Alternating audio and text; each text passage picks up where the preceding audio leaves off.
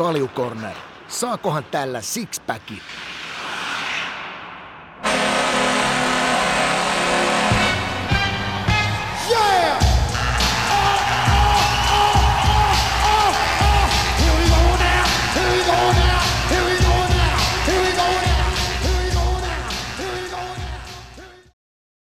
Rock rock.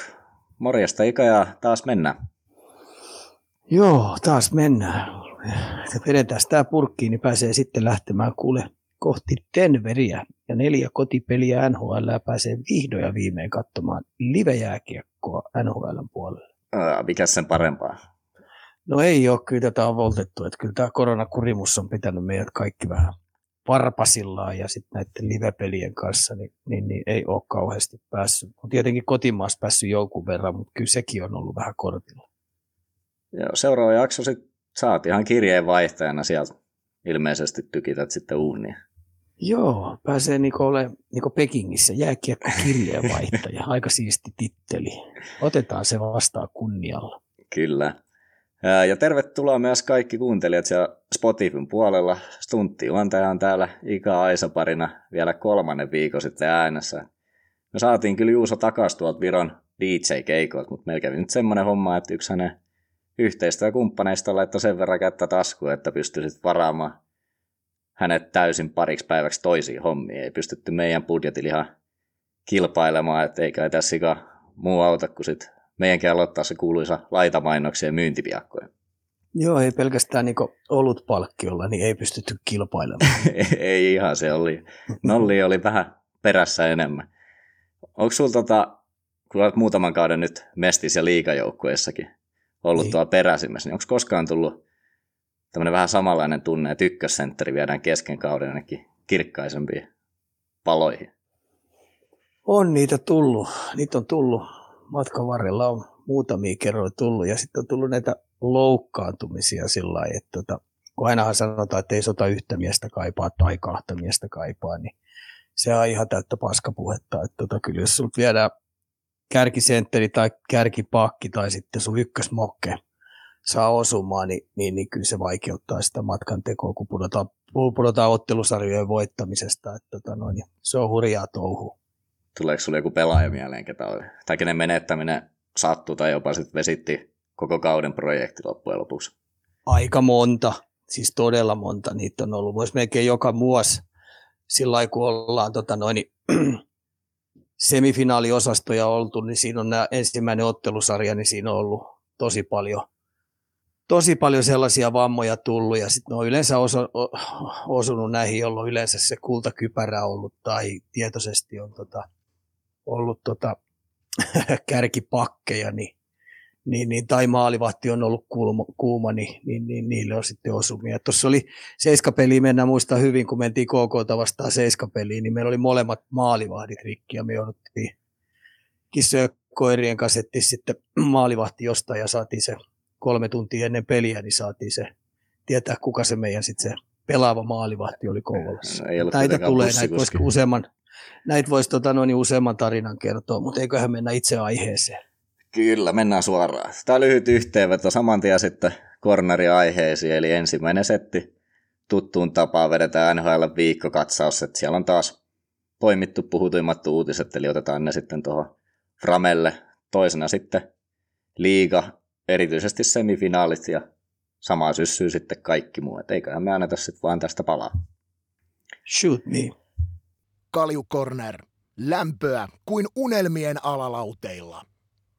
Lähdetään liikkeelle totta kai aiheesta, joka itselläni mielenkiintoisi. Siellä tuli Montreal Ottava pelin jälkeen Brendan Gallagher antoi lehdistötilaisuudelle aikamoiset kommentit tuonne Tim Stutzlen suuntaan, kun hän väitti, että Stützle makaa jäällä kontaktien jälkeen liian pitkä ja hän niin kuin feikkaa loukkaantumisia. Ja Gallagher mukaan hän on siis harrastanut tätä vastaavaa toimintaa vuosia, kun hän on nyt pelannut tässä, olisiko kaksi-kolme vuotta ollut liikas ja nyt hänellä oli sitten viimein mennyt patinurin tähän ja tässä kyseisessäkin pelissä Stützle jäi Susukin taklauksen jälkeen maahan pitelee polveen, vähän niin kuin myi siinä isompaa rangaistusta ja kuitenkin sitten heti perää, perää oli tota YVllä pyörittämässä, kaikki olikin ok, eli tästä ehkä parikin pointtia, mutta ihan ensimmäisenä, niin kuuluuko tämmöinen myyminen sun mielestä jääkiekkoon? Ei se niin no pelien arvojen mukaan niin ei kuulu. Että tota noin, niin se on vähän niin kuin ton Heliskoski aikoinaan sanoi, että tämmöinen filmaaminen, niin se on pelin, pelin arvojen ja sääntöjen pahinta raiskaamista, niin se ei tietyllä tavallaan kuulu, mutta sitten taas toisaalta se on niin lisääntynyt jääkiekossa aika paljon, jos me katsotaan, katsotaan nuorten sarjoja ja katsotaan miesten sarjoja ympäri Eurooppaa, niin, niin, niin kyllä ne on vaan kiistatta lisääntynyt ja niillä koitetaan saada kakkoselle vastapuolta tai sitten koitetaan, varsinkin nytkin on nähty pudotuspeleissä Suomessa, niin koitetaan saada isoja rangaistuksia ja siihen kylkee sitten jopa pelikieltoja. Parin matsin tai jopa kuuden matsin pelikieltojakin on nyt jaettu, niin, niin, niin, niin kyllä nämä nyt on vaan lisääntynyt, eikä sille mitään voi. Et.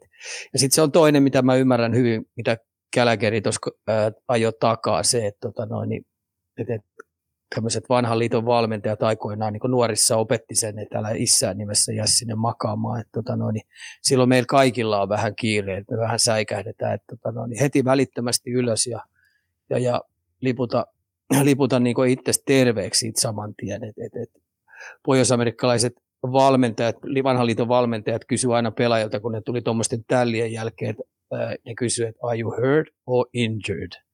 Jos sulla oli pieni pipi, niin sä jatkoit peliä, mutta jos sulla oli vamma, niin sit sut siirrettiin välittömästi sivuun ja pistettiin jatkotutkimuksia kohti. Joo, siinä Gallagher tosiaan sanoi lehtistä että kymmenenvuotiaan oli sääntö, että jos coachi joutuu hakemaan jäältä pois, niin istut vähintään kolme, seuraavat kolme vaihtoehtoa.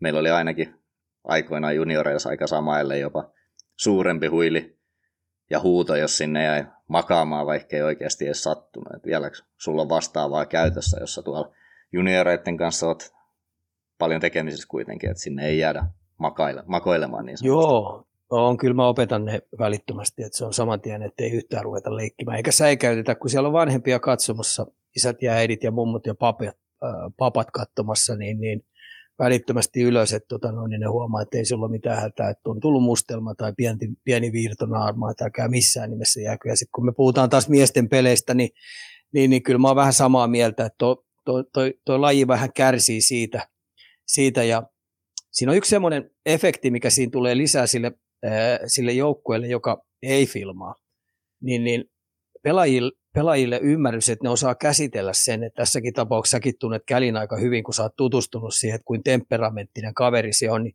siinä menee tällaiset tapaukset niin pahasti tunteeseen, että se ei osaa oikein käsitellä niitä. Että tota, sillä vähän oma peli jopa sekoo siitä.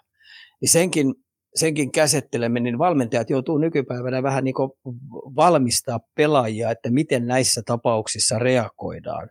Että et, et ei henkinen kapasiteetti rupeaa järkkymään ja, ja, ja ruveta keskittymään väärin asioihin. Et tota, mä olen sitä mieltä, että millä niitä ruvetaan saamaan pois. Mä olen aikaisemminkin tämän sanonut, että tota, noin, välittömästi filmaaminen, jos tulee ja sä jäät kiinni sitten videoiden kautta tai jopa sen pelin aikana jäät siitä kiinni, niin siitä pitää tulla sanktioita ja kunnon ranka, rankasuja ja, ja, ja rupeaa jakaa niistä pelikieltoja ja sitten se aina rupeaa vaan tuplaantua se pelikielto ja se seuraa sua aina sen koko kauden. Ja, ja jos sä saanut tuplarangaistuksen filmaamisesta esimerkiksi edellisen kauden, niin sulla on joku tietty standardi, missä seuraava kausi sitten alkaa. Koska oikeasti toi on sellainen harmaan alueen operointi, jota mä nyt sanoisin, en mä nyt sano tämmöiseen semmoiseen valtavaan huijaamiseen, mutta tota noin, niin kun se on lisääntynyt, niin jollain konstilla tuo laji pitää viheltää tämä leikki nyt välittömästi poikki, ettei sitten tule samanlaista souta, mitä jalkapallossa ollaan nähty. Joo, mun piti nostaa tuosta vielä omasta kokemuksesta, en tiedä muistatko tätä? Muistan, tiedän minkä otat, otat pakkasesta sieltä esille, anna palaa vaan. niin, silloin kun aikoina olit Junnu pelissä meidän penkin takana, taisi olla Tuto vastaan K67, niin jäi ranne sille laida ja taklaajan, tai silloin ei taklattu, silloin vähän niin kuin kiilattiin vielä, oli, oltiin niin nuoresta kyse, ja mä irvistin sit vaihdossa silloin ja satokaset tyylin, että ei voi sattua, kun ei vertakaan tuu. Tai taisi olla itse asiassa nyt kun mainitsit ton, että are you hurt or injured, niin jotain tähän tyyliin oli silloin. Ja no yläkädessä ei sitten loppupelissä ollut poveri ollenkaan ja muistaakseni yksi-kaksi reeniäkin vedi ennen kuin mutsi sitten näki, että pojalla on käsi aivan musta ja joku pieni murtuma sieltä löytyi ja ei saanut kuin luistella kolme viikkoa seuraavaksi. Et varmaan ihan hyvä, että siellä nyt niin kuin näissä ammattilaissarjoissa ne on ne fysiot, ketkä kuitenkin se pelikunnon tsekkaa, eikä sitten coachit tai ehkä pelaajat itsekään, koska kyllähän pelaajat sinne itsensä laittaa takaisin. Varsinkin niin kuin aivotärähdysten kohdalla, niin siinä täytyy aika hereillä olla, ettei sit mene sitten, jos oikeasti on sattunut, niin takaisin sinne askiin vielä.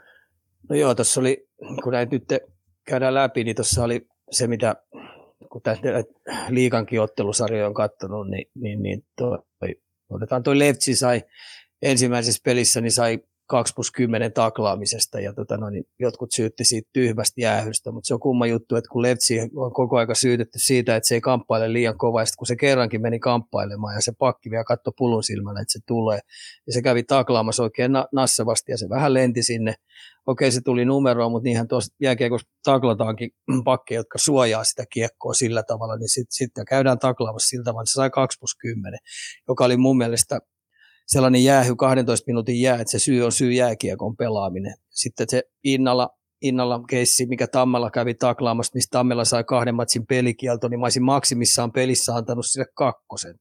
Koska Innallakin näki sen ja se pikkasen jarrutus vähän epäonnistui ja se jäi vähän paikalle, mutta onneksi se pystyi hyppäämään, että se sai jalat sieltä alta, että ne, ne jalat osu vaan vastakkain ja sitten ei niin mitään isompaa tulla. Innallekin tuli siitä mustelma, että siitä voi kakkonen. Mutta se oli ihan käsittämätöntä, että muuttiin sai kaksi kuuden matsin pelikielon. Siis se on niin käsittämätön oikeusmurha kuin olla ja voi. Se aloittaa ensi kauden kuuden matsin pelikielolla siitä, että se pelasi jääkiekkoa sillä tavalla, miten pakki pelaa. Mä en tiedä, miten mä muuten muulla tavalla opettaisin tuommoisen tilanteen, mitä Muuttini teki. Eli ihan puhtaasti kiekon tavoittelutilanne ja se luistelee eteen ja pelaaja luistelee kupoli ulkona suoraan siihen, sanotaan nyt siihen olkavarteen, kun sillä on pää ulkona. Ja sitten se Haapanen kaiken lisäksi niin huomasi sen, että vähän kolahti, niin se leikki niin, että sille tuli päävamma. Eli se vähän meni huojujen, horjujen, jonka jälkeen tuomarit meni katsoa nauhalta ja sitten tuli 5 plus 20. Eli mä en ole siitä antanut edes jäähyä. Ja kuin ollakaan, niin millä ihmeen tavalla kerran se, leik- tai se näytti, että sille tuli niin sanotusti aivovamma, päävamma, lähti sammu vähäksi aikaa valot, niin pari minuuttia niin se oli pelaamassa täysin. Eli joku on tehnyt tässä etikettivirheen pahan. Joko se huijas tai sitten TPS-lääkäri on päästänyt kaverin sinne, kun se on ilmoittanut sieltä, että oli ihan ok. Eli e, e, NHL se ikipäivänä ei päästettäisi pelaajaa kentälle, jos se silloin käynyt tällä tavalla, mitä Haapanen esitti esimerkiksi siellä. Niin siellä se kirmas koko pelin täpöillä ja kauan jalat kävi, kun Turasel puvulla, niin ihan käsittämätöntä, että muut niin saa tuommoisesta tapahtumasta niin kuusi maa, kuuden matsin pelikielo. Mun, mun logiikka ei niin ymmärrä sitä millään. Joo, mulla olikin se tuossa liikaosuudessa just nämä kaksi tilannetta niin ylhäällä, mutta me saatiinkin tähän aiheeseen sitten hyvin. Hyvät esimerkit voin, liikan puolelta. Joo, mä voin heittää tuommoisen mestisajoilta, tai itse asiassa se oli divari silloin, kun vielä liikaa karsittiin. Mä olin Kokkola Hermeksen coachina ja Uusikartanon Aki oli mulla sentterinä ja pelattiin sporttia vastaan peliä ja Jalosen Jukka oli siellä vastapuolen valmentajana. Ja Aki sai kärsää oikein kunnon tällin, se sai nyrkistä kärsää oikein kunnolla. Oltiin ylivoimalla jo silloin 5-4 vastaan ja Aki tuli kärsää pidelle sinne ja otti jääpussin siitä ja päästiin 5-3 vastaan. Mä otin sen jääpussin ja heti helvettiin sen jääpussin. Mä itse mä heitin sen vahingosportin vaihtoa, että jos on sun Jalosen Jukkaa, Jukka, Jukkaa ja mä kysyin Akilta – Akilta kysyin, että hei siellä on 5-3, kiinnostaako vai meetkö suoraan koppiin pitää kärsästä kiinni? Mä Aki spurttasi saman tien 5-3 vastaan, 5-3 vastaan ja syötti maaliin ja kaikki oli jälleen hyvin. Ja, mutta Jalosen Jukka ei puhunut mulle kyllä puoleen Joo, mä muistan, että joskus kertonut, että mä naureskelin. Jukka otti hirveän terveen, se luuli, että heitin taalleen sitä. no olisiko se ihan kaukaa haettu, että niin jos voi. Ei tietenkään, mä vaan repäsin sen ja heitin johonkin suuntaan, niin se sattuu sun Jalosen Jukkaan, kun ne vaihtoehdot oli ihan vierekkäin, siinä ei ollut mitään väliä. Joo. Mutta me ollaan selvitetty Jukan kanssa No niin, hyvä, hyvä. Äh, takaisin NHL, piti tuosta keissistä vielä nostaa sitten totta kai tämä itse pelaaja, eli Tim Stützle, ketä sitten oli näiden kommenttien toisella puolella, niin onko sinulla hänen mielestä tämmöinen maine sitten tullut jo NHL, ja nyt se on ainakin, kun se on nostettu esille, mediassakin tullut aika isosti, niin vaikuttaako se jatkossa esimerkiksi siihen, miten tuomarit katsoo sitten hänen tilanteitaan, että voiko tässä olla joku tämmöinen yhtälö, mikä niin kuin sitten olisi, tai pitäisi paikkansa? Sen verran puhunut noiden kokeneiden NHL-pelaajien kanssa, että että tunnistaa nämä tuomarit aika paljon. Että siellä on paljon sellaisia tuomareita, tietenkin kun ne viheltää monta monta kautta, kymmeniä vuosia siellä, niin ne tuomarit ei pidä siitä, että pelaajat rupeaa tekemään niistä aasin näköisiä. Eli, eli jos sä rupeat huijaamaan ja, ja sitten tuomarit, kun ne katsoo ne kaikki vihelykset jälkeenpäin ja sitten rupeaa huomaamaan, että tämä ja tämä kaveri jatkuvasti yrittää huijata heitä ja tekee heistä aasin näköisiä, koska tuomaritkin haluaa olla erittäin ammattitaitoisia päteviä. Niin, niin mä oon kuullut sellaisenkin, että, että tuomari on käynyt määrätylle pelaajalle sanoa, että tänään sua saa vedellä niin paljon kuin sielu sieltä yhtään kakkosta, että kalastamaan tässä pelissä. Joo, nykyään Eli tuomarit... kyllä ne pistää ne merkille. Niin, nykyään tuomarit joutuu aika tarkkoina olemaan, ettei ne jää mihinkään mikkeihin. Eikö tämä yksi Joo. pitkällinen tuomarikin, kun oli heittänyt ilmoityyliin, että nyt seuraavaksi täytyy heittää toisella jengillä jäähy, niin hänet lähti kaikki pelit sitten. Joo. Et tota, ne joutuu olemaan tarkkoja, mutta se on ihan selvää, että tota noin, niin ne tuomarit rupeaa merkkaamaan nämä määrät. Et, et, et, ne on myös ihmisiä, eikä ne halua näyttää asit, ne haluaa olla ammattilaisia. Niin sen takia kun tuomarit joutuu tekemään paljon semmoisia 50-50 ratkaisuja tai, tai 40-60 ratkaisuja, niin hyvin usein tämmöiset pelaajat niin ajaa itsensä sellaiseen tilanteeseen, että tota noin, niin, et, et, et niitä saa vetääkin sit aika paljon kovempaa ja, ja pilli ei sitten soikkaa enää niin herkästi. Sano, jos se on väärässä, mutta muista ainakin joskus lukeneen tai kuulleen, että heillä olisi joku tämmöinen vihkonenkin ollut, että jos joku filmaa, niin se jaetaan sitten kyllä kaikkien tuomareiden kesken se tieto, että jos joku pelaaja on niin sanotusti kusettanut sitten tuomareita. Varsinkin. Joo, tuomarit, joo, tuomarit tekee kyllä yhteistyötä paljon, ne soittelee ja niillä on myös WhatsApp-ryhmät ja kaiken näköiset. Ja, tota noin, ja edellinen, edelliset pelit ne käy määrättyjen tuomareiden kanssa läpi, minkälaisia on ollut. Ja jos siinä on ollut jotain raivoleita, niin ne on käynyt läpi siitä, että mistä ne on lähtenyt ja kuka on aloittanut. Totta kai ne tekee samalla kotiläksynsä ja valmistautuu peliin yhtä huolelle kuin pelaajat. Jeps. Viime jaksossa käytiin tulokaspalkinnon tilannetta läpi, niin otetaanko tähän episodiin nyt sitten keskustelu Hard Trophysta, eli kuka voittaa liikan MVPn. Mä otin tuosta Power Rankingista järjestykseen, eli top vitosen, ja se on vitosesta ykköseen Roman Josi, Igor Shesterkin, Conor McDavid, Johnny Goodrow, ja ykkösenä on Austin Matthews. Siellä on myös sitten Keil Makarin ja Ovechkinin nimet hieman esiintyneet näissä keskusteluissa. Että siellä on monta hyvää valintaa, niin kysytään nyt vaikka Ika, että mikä olisi sun top kolmonen tällä hetkellä? Hmm. Tai onko selvä top ykkönen esimerkiksi Matthews? Miten sä tällä hetkellä näet tilanteen? Kyllä mä sanoisin näin, että tuommoinen selkeä top kolme ryhmä ja katsotaan nyt kuka tuon runkosarjan voittaa ja, ja, ja minkälaisen työnnön siellä määrätyt jengit saa, niin mun selvä kolmonen on Parkkovi, Josi, Matthews. Ja, ja sitten se nelonen olisi ihan selvästi olisi tota noin yksi ketju, eli Lindholm, Elias Lindholm, äh, Taksuk ja, ja, ja Kudro. Se ketju on ollut ihan dominoiva, mutta kun puhutaan yksittäistä pelaajista, ketä sen voi saada, niin tämä kolmikko on mulle ilman muuta se, se, se kolmen kärki. Ja sitten taas suomalaisin värilaseen tietenkin, ja aina kun tykkään pikkasen vetää kotiin päin, ehkä välillä vähän enemmänkin, niin kyllä jos, jos tota noin, niin Florida pystyy ajamaan tuon Coloradon kiinni tuossa ja ajamaan ohi, eli voittaa tuon runkosarjan, niin kyllä silloin se pytty pitäisi ohi, ojentaa kyllä sitten Parkkoville. Hard siis annetaan pelaajalle, joka katsotaan olevan arvokkain omalle joukkueelle ja palkinnon valitaan sitten tuossa Professional Hockey Writers Association äänestyksessä, niin eikö nämä kriteerit aika hyvin kuitenkin sitten tuonne Parkkoviinkin osu, koska katsoo, missä Florida tosi. menee tällä hetkellä ja kuinka iso osa siis Parkkovi nimenomaan on ton joukkueen menestystä. Ei se olisi läheskään samoissa asetelmissa ilman häntä. Ei, jos Parkkovi olisi ollut koko kauden pois, niin, niin niillä olisi tiukkaa päästä pudotuspeleihin. Se on mun mielestä kiistaton fakta että se pelin voittaminen olisi vaikeutunut ihan älyttömästi. Että ne pelit, mitkä Parkkovi oli tuossa pois, niin, tota, no, niin omaan päähän tulevat maalipaikat niin tuplaan.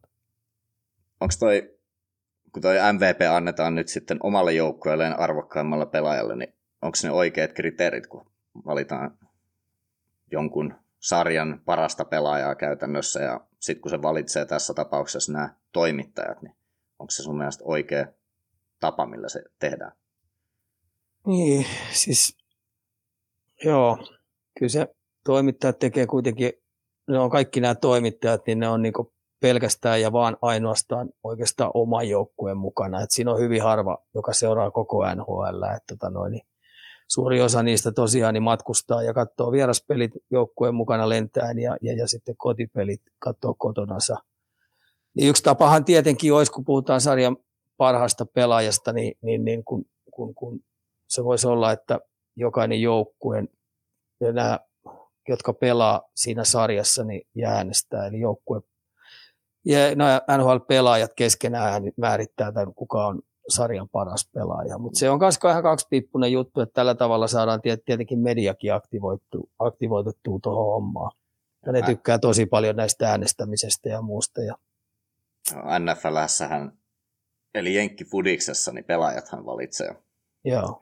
ketä on liikan MPP. Joo. Tai siellä tulee top 100, muistaakseni. Jos, joo, ja se jos, on jos, aika iso saavutus tai kunnianosoitus, jos sun kilpailijat äänestää sut koko sarjan Joo. parhaaksi. Että sehän on tosi arvostettu siellä palkintona. Joo, jos näistä kahdesta mun pitäisi valita, että, että saat valita kumman, niin mä vetäisin tämän, mikä NFL on.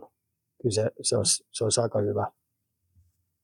Joo, mulla oli tuosta Auston Matthewsista vielä, että hän on aika kiistaton ykkönen tällä hetkellä osittain nimenomaan, kun hän teki tämän 51 maalia 50 peliä. Sama on pystynyt viimeksi muuan Lemieux, että onko tämä saavutus ja Toronton markkina, niin mitä tarvitsisi tapahtua, että esimerkiksi tämä palkinto nyt menisi jollekin muulle kuin Matthewsiin. Että toi on kuitenkin semmoiset asetelmat, että mä uskon, että ei sitä helppoa tuosta kenellekään muulle antaa, koska niin kuin sanoit, ne on ne toimittajat, ketä se valitsee, ja me tiedetään, että Toronto, Montreal-alueella on varmaan puolet NHLn toimittajista. Joo, kyllä ja sitten kun Toronto on kuitenkin kerännyt jo nyt 72 peliin, niin sata pinnaa rikkiä, ne on heittämällä menossa pudotuspeleihin ja se pelillinen ilme, se pelillinen ilme, mitä Matthews on tänä vuonna esittänyt niin molempiin suuntiin, että kaikki nyt vähän pöljemmätkin reporterit siellä, jääkiekkoreporterit on huomannut sen, että tota, no, niin tämmöinen puolustuspelaaminen, takapaine, sivupaine, riistopelaaminen, mailapaineen antaminen, kaikki mikä liittyy puolustuspelaamiseen, kontaktipelaamiseen, niin niin, niin hän on tuonut sitä osa-aluetta todella paljon lisää. Näetkö, että, jos joukkueessa useampi tähti, niin on vaikeampi sit perustella tuon palkinnon antamista? Että Joo, esimerkiksi Coloradossa McKinnon, Maka Rantanen, niin että se on vaikea perustella, että sit siinä on yksi pelaaja, sitten, ketä on ollut sit joukkueelle se kaikkein joo, kyllä se, koko Joo, ja kyllähän tuossa on sitten niin kuin jos ajatellaan Roma Josiakin, niin Roma Josin panos tällä hetkellä Näsvillen pudotuspeliyritykseen, että ne on pääsemässä, niin se on ihan valtava ollut. Että yhden, tämmöinen yksi pelaaja, joka nyt pystyy painamaan, että saako se sata pinnaa tänä vuonna rikki, niin kyllä se on aika kova juttu. Että kyllä, kyllä, kyllä semmoinen, missä on paljon näitä apureita näillä tähtipelaajilla, jotka on myös tähtipelaajia, niin, niin se vaikeuttaa sitä vähän sitä pytin saamista. Yes. No Patrick Laine seuraavaksi tuosta. Siellä on nyt viimeisen kymmenen pelin, pelin tullut nolla maalia. Ja sanotaan, että jos keskiverto NR-pelaaja tälleen kävisi, niin se ei välttämättä olisi edes mikään puheenaihe, mutta nyt kun me puhutaan maalintekijästä ja tällaisella kaliberin vielä, niin ja tuntuu, että koko uransa patella tuntunut olevan, että se on joko tulikuuma tai jääkylmä, niin miten tota, onko tämä kuin mun silmää vaan vai, mutta tuntuu, että koko ajan voi olla, että Suomen mediakin nostaa, että jos sulla on tämmöisiä vähän pidempiä putkia ilman maaleja, mutta hänen maalimäärät on kuitenkin niin isot. Ja sitten mä en ymmärrä, miten sinne mahtuu tuommoisiin niin stinttejä, että se on yhtäkkiä kymmenen peliä ei ole yhtään mennyt sisään. Että onko se, se mistä tämmöinen no, niin johtuu? No Patesta kun puhutaan, niin nyt on muistettava se Kolumbuksen joukkue, niillä on pudotuspeliunelma on tosi kaukana, että ei siinä ole enää mitään mahdollisuuksia. Ja, ja, ja se pelu, peluttaminen, pelaaminen on ollut koko aika mun mielestä heillä pakottamista, koska ne tosissaan vielä yritti tuossa väkisin voittaa noita pelejä. Ja sitten kun Patrick Laineen määrätyt askelmerkit, kaikki joukkueet vähän tietää, se liimataan aika tarkkaan, että ne pyrkii ottamaan sen pois, varsinkin ylivoimassa, niin sinne on todella vaikea syöttää. Niin varsinkin viimeiset, sanotaan nyt kymmenen peliä, mitkä mä oon tässä katellut pulun silmällä väin, mistä se johtuu, niin Patrick Laine on joutunut vähän sentterin rooliin, että se on joutunut yrittää tehdä peliä siellä. vähän hakee melkein pakin lavasta, sitten se kuljettaa vähän keskialueella, hakee sieltä ehkä harhautuksen kautta, syöttämisen kautta sellaista rytmiä, että tota noin, niin aina kun Patrick Laineen kenttä hyppää sinne kentälle, niin kyllä siinä on niin sädöajat tekee aika hyvin ne tehtävässä, koska ne tietää, että jos Laine saadaan kuri, ettei se tee maaleja tai se kenttä jää nollille, niin aika vahvoilla on se joukkue voittaa sen peliä. Että on monessa moneen, että et, et, tota no, niin mun mielestä Kolumbuksella puuttuu tämmöinen Aston Matthewsin tyylinen sentteri ehdottomasti, joka pystyisi rytmittämään peliä ja pystyisi tekemään oma, omalla toiminnallansa tilaa Patrick Laineelle, että se pääsisi ampumaan niitä laatumaalipaikoista niitä vantaimereita tai ottaa ykkösellä haltuun ja sijoittaa tai saada tyhjää paikkaa ja siitä sitten tykittää. Että tota noin, niin kärsii hieman siitä, että tota noin, niin laatua hänen tyylistä sentteriä ja hänen tyylistä pakkia siellä ei oikein ole siinä, joka pystyisi ruokkimaan Patrick Laineen maailmanluokan laukausta. Ja sitä ajoitusta, millä hän, millä hän pystyy sitten tuommoisissa peleissä, jos sillä on hyvät pelurit siinä ympärillä, niin hän pystyy ajoittaa itsensä, että se oikeasti pääsee tinttaan laatupaikalta. Sä mainitsitkin tuossa, että siinä on shadow-kentät vastassa, niin kuin hyvin noissa koutataan ja millä eri keinoin sitten nämä profiloituneet maalintekijät pimennetään tuolta. Seisotaan siinä vieressä, onko se koko ajan iholla, käykö suu, mikä, mitä kaikkea siinä sitten pystyy. Tai no se riippuu ihan pelaajatyypistä, se riippuu ihan pelaajatyypistä, jos, jos Conor McDavidia vastaan tekee, niin oot sä nyt sun veljes kanssa sen verran jutellut, että se saa, jos sä oot rinnalla, niin se menee jo. Ja sun aina täytyy päästä väliin. Ja sä saada sitä kautta sitten se kiertämään vähän kauempaa ja koko aika olla maalia, maalia miehen välissä. Ja sitten on taas määrättyjä pelaajia, jotka sitten taas kontaktin kautta ja vauhtia pysäyttämällä otetaan. Tai sitten otetaan syöttölinjat pois, eli Patrick Lainen tapauksessa, niin syöttölinjat otetaan aika pitkälti pois. Että tota noin, niin ne tietää sen, että jos tuonne tulee limppu ja sitä haetaan paljon, niin kun sä oot siinä välissä katkomassa syöttöä, niin eihän silloin pelivälinettä tule. Että tota, kyllä nämä skauttaa niin tasan tarkkaan nämä määrättyjen pelaajien manerit ja sitten nämä shadow-jätkät, jotka tota noin, on tehnyt sitä vuosia – niin, niin ne on kyllä opetellut sitten tavan ja tyylin, millä ne saadaan mahdollisimman, mahdollisimman hyvin pimitettyä. Koripallossahan pystytään koko puolustuskin rakentamaan usein silleen, että vastustajan huonoin pelaaja joutuu heittovastuuseen ja sitten lopputuloksen kanssa eletään, niin onko jääkiekossa ollenkaan niin kuin samaa? No sä sanoit, että syöttölinjoja peitetään, että sitten ehkä sille ei maalintekijälle sitten se vetovastuu siinä Onks Suomessa tehdään yllättävän vähän sitä jääkiekossa, mitä mä oon huomannut, kun mä oon skauttaillut näiden valmentajien temppuja. Että tota noin, on, on, mä, Pohjois-Amerikassa on paljon niitä, että määrätyt pelaajat tuplataan välittömästi, tai määrätyn pelaajan vieressä ollaan koko aika. Määrättyjä pelaajien vauhti pysäytetään koko aika. Määrättyjä pelaajia taklataan koko aika, että ne saadaan fyysisyyden kautta koko aika ne, ne, ne pois tasapainosta. Määrättyjen pelaajien pelin sisällä pyritään olemaan sillä lailla, että koko aika, että kun peli kääntyy, niin sä pääset itse edulliseen asemaan. Että kyllä niitä on tapoja monia, monia paljon tuo Pohjois-Amerikassa, varsinkin kun pudotuspelit alkaa, niin, niin, niin näiden kaikkien pelaajien, kärkipelaajien, ainakin kaikkien kärkipelaajien maneerit käydään läpi, kärkiketjujen rytmit, pelisysteemiset sovitut asiat käydään tosi tarkkaan läpi. Esimerkiksi voin ottaa hyvän esimerkin, esimerkiksi että pakki, joka hakee kulma, päätykiekkoon, niin mikä se harhautus on, mikä se perusharhautus on, mitä se tekee paineen alla, mihin se siirtää sokkona kiekkoja, mikä on pakki, pa, pakki parin tietyt maneerit, mitä ne käyttää, niin ne skautataan tosi tarkkaan läpi. Maalintekijöistä nyt nostettakoon, kun tässä niistä ollaan puhuttu, niin Chris Kreider, 49 maalia tässä vaiheessa, olisiko 25 ylivoimamaalia siihen, että ennen tätä ei yhtään 30 maalin kautta. Mistä on Kreideri tämmöisen maalivireen yhtäkkiä löytynyt? Onko se ollut nähtävissä aikaisemmin vai onko nyt vaan kaikki mennyt?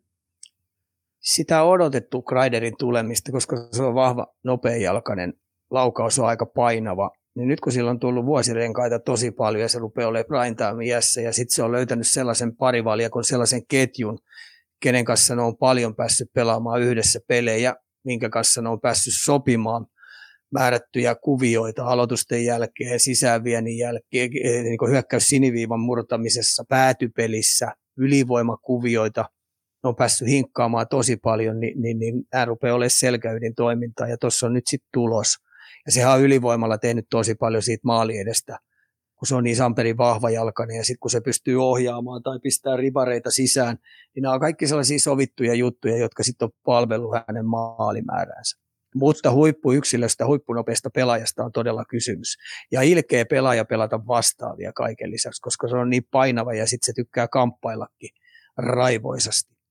Koska yhden kauden ylivoimamaali ennätys 2000-luvulla 27 taisi olla Kovaltsukilla. En muista vuotta. Mutta se on nyt kaksi maalia pitäisi tehdä, niin sivua sitten sitä kertoo, että millaisen määrän se on siitä maali edestä painanut. Tai seuraavana... Joo, lapioinut. Joo, lapioinut sisään. Mutta sillehän sitä omikin aikoinaan sanoi, että jos haluat tehdä maaleja, niin mene maalille. Jotain vastaavaa. Olla Niemisen Ville. Oliko Niemisen Ville?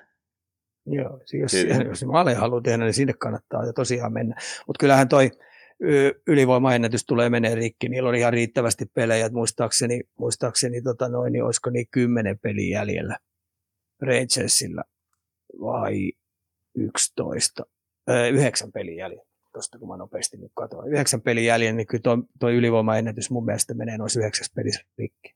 Joo. Otetaan Ville Husso tuosta seuraavaksi käsittelyyn. Napannut St. Louisissa ykkösmolarin paikan Jordan Binningtonilta. Viimeisestä 16 pelistä 13 voittoa, ellei nyt sitten viime on just pelannut, kun näitä on ottanut ylös ja kieltämät pudotuspeleistä tulee näillä näkymin olemaan sitten NHL kuumimpia veskareita ja tämän kauden jälkeen UFA-status, eli pääsee sitten neuvottelemaan mitä ilmeisimmin varsin hyvän jatkotiili, minne sitten haluaakin. Että aika hyvään paikkaan löytynyt tämmöinen formi ja varmasti suodaan hänelle se.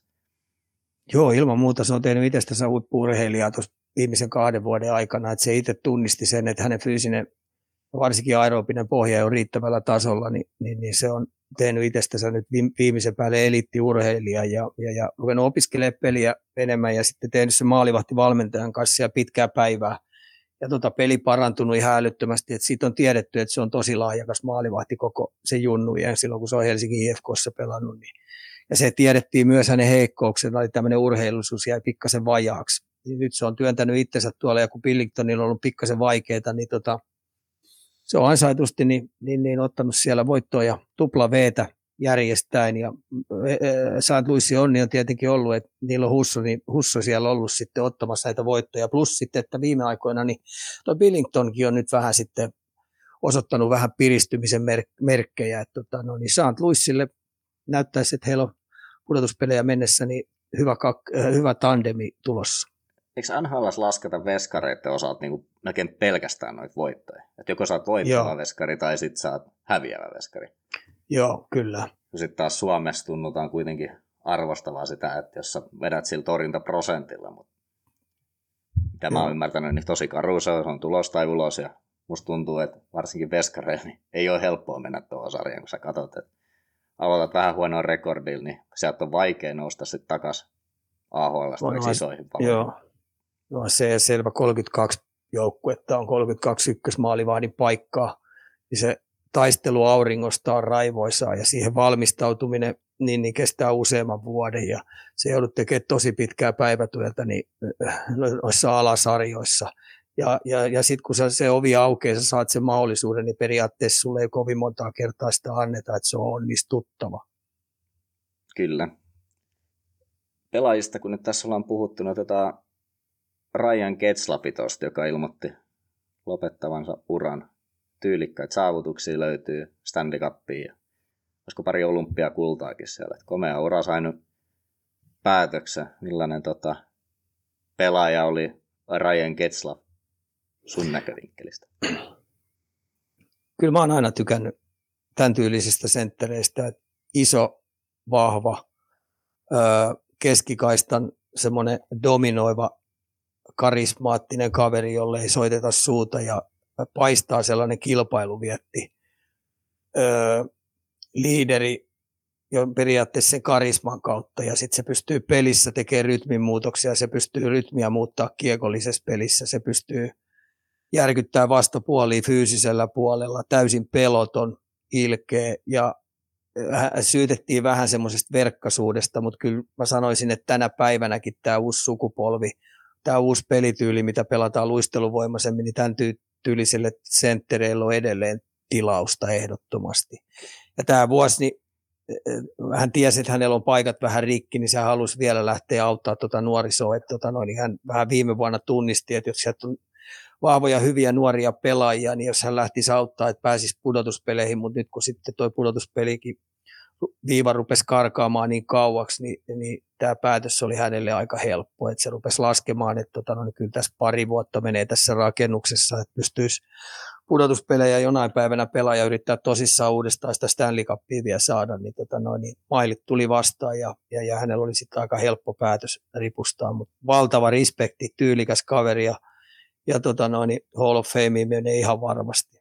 Ketä tämmöisiä, sä mainitsit, että tämän tyyppisiä pelaajilla on vieläkin nyky NHL tilaa, niin ketä semmoisia nuoria vastaavanlaisia on, kun musta tuntuu, että nykyään tämmöiset nuoret pelaajat, jotka nousee, niin he ei ihan samanlaisella pelaajaprofiililla ole ainakaan liikaa. Ei, kyllä, kyllä nämä on vähän katoavaa kansanperinnettä, tämmöiset isot, vahvat, vahvat syöttötaiturit, ottaa kiekkoa asennosta kuin asennosta haltuun ja, ja pystyy rytmittämään peliä, pystyy suojaamaan vahvasti kiekkoa, ulottuvat jos jo, niitä ei oikein osata valmistaa tuo nuorissa. Että siellä on tuhatjalkaisia kavereita, jotka liik, liikkuu sulavasti, niin, niin, niin tämmöisten isojen, vähän kömpeleiden nuorten pelimäärät jää tosi vajaaksi, koska tota noin, niin valmentajat tykkää peluttaa vähän parempia ja vikkelämpiä pelaajia siellä, niin, niin, niin niitä ei oikein osata valmistaa ja annetaan niille riittävästi aikaa tuo junireissa valmistaa itsensä sitten niin miesten peleihin. Että sillä on kuitenkin merkitystä, että,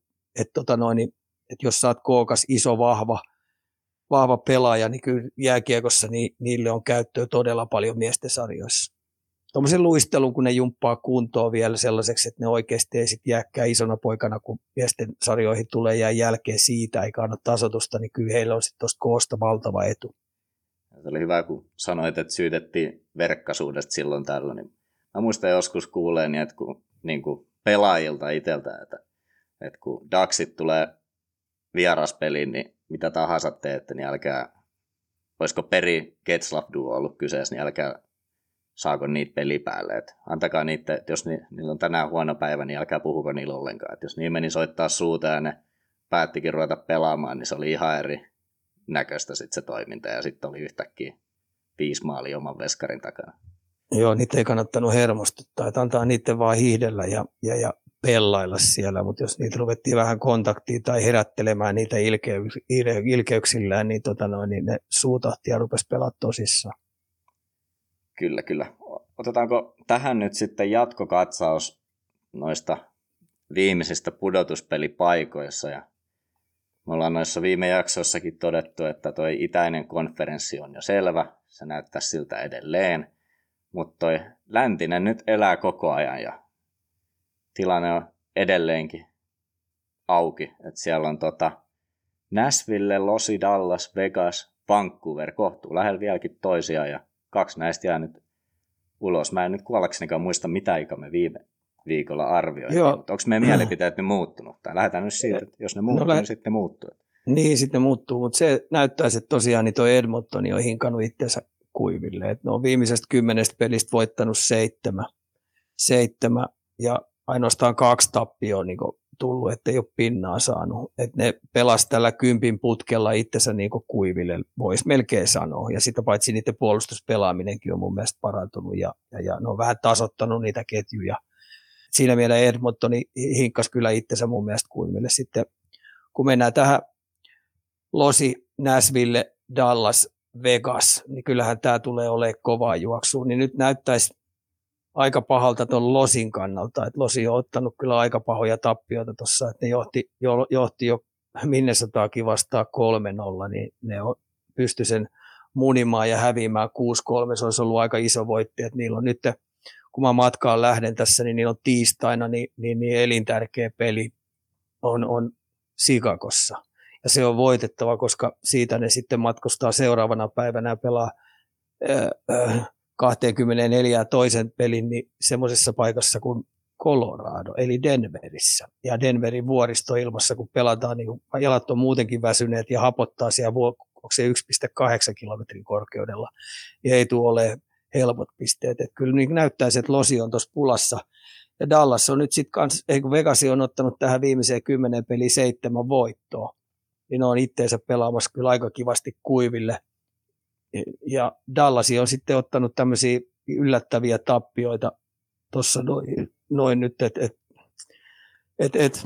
Eikö sä nosta Vancouveri tähän ollenkaan? Sielläkin kuitenkin, mä katsoin niin kolme ottelun voittoputkia. Loppuviimeksi nekin on yksi peli vähemmän, Losi kuusi pistettä jäljessä ja niin viimeisestä paikasta ja Vegasi neljä pistettä jäljessä samoissa ottelumäärissä.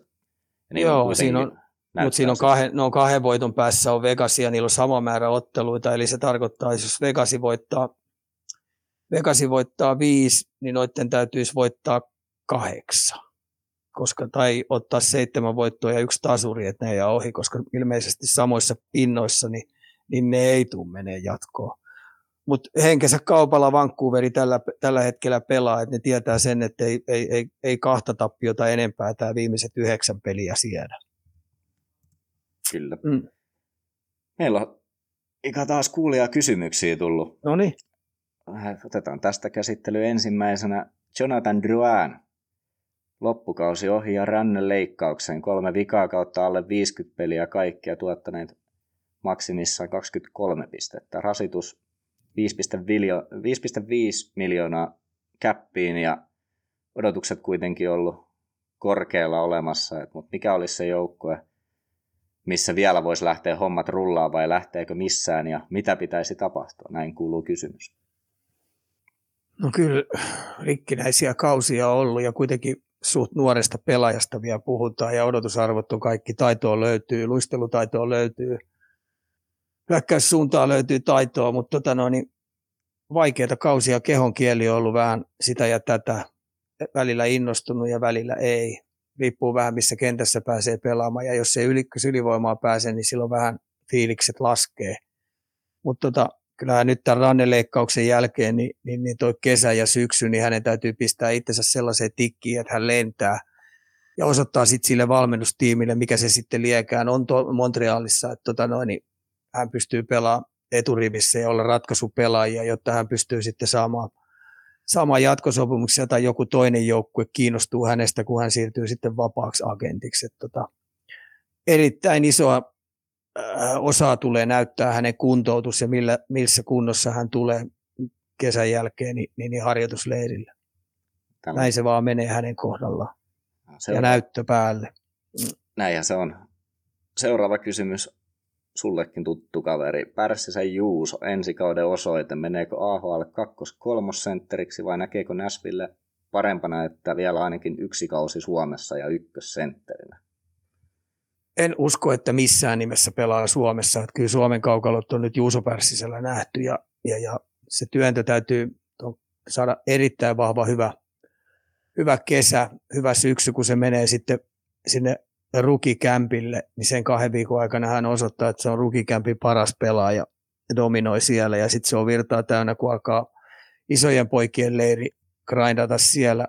Nuiji esimerkiksi McCarroni sieltä olla tuotteliaampi puolustussuuntaa parempi kuin se, jäähyttömämpi kamppailupelaamisessa olla fiksumpi kuin McCarron, että se on, se on yksi pelaaja, mikä hänen täytyy sitten nuijia, koska McCarron on pelannut itse asiassa erittäin luotettavaa jääkiekkoa tuon valmennustiimien silmiä alla ja ollut se fyysinen sytyttäjä siinä joukkuessa. Että tota, no, niin kamppailu pelipaikasta tulee olemaan kova.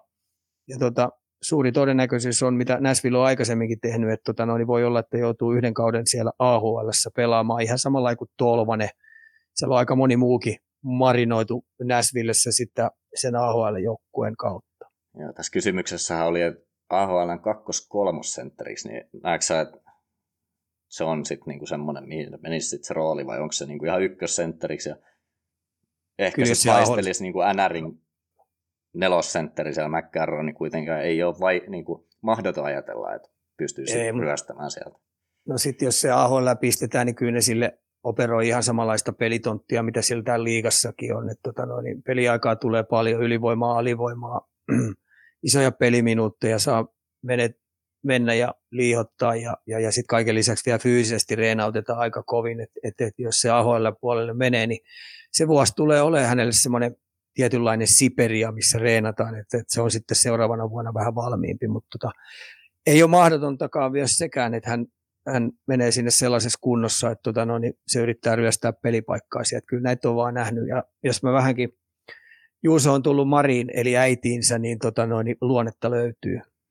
Ja siinä oli vähän samanlainen kysymys myös, kysymys myös Eetu Liukkaasta. Niin, niin tota, että osoittanut olevansa kova ja taitava pelaaja liigajalla, nähdäänkö läpimurto, kun pääsee HPK luultavasti isompaan rooliin ensi kaudesta aikaa.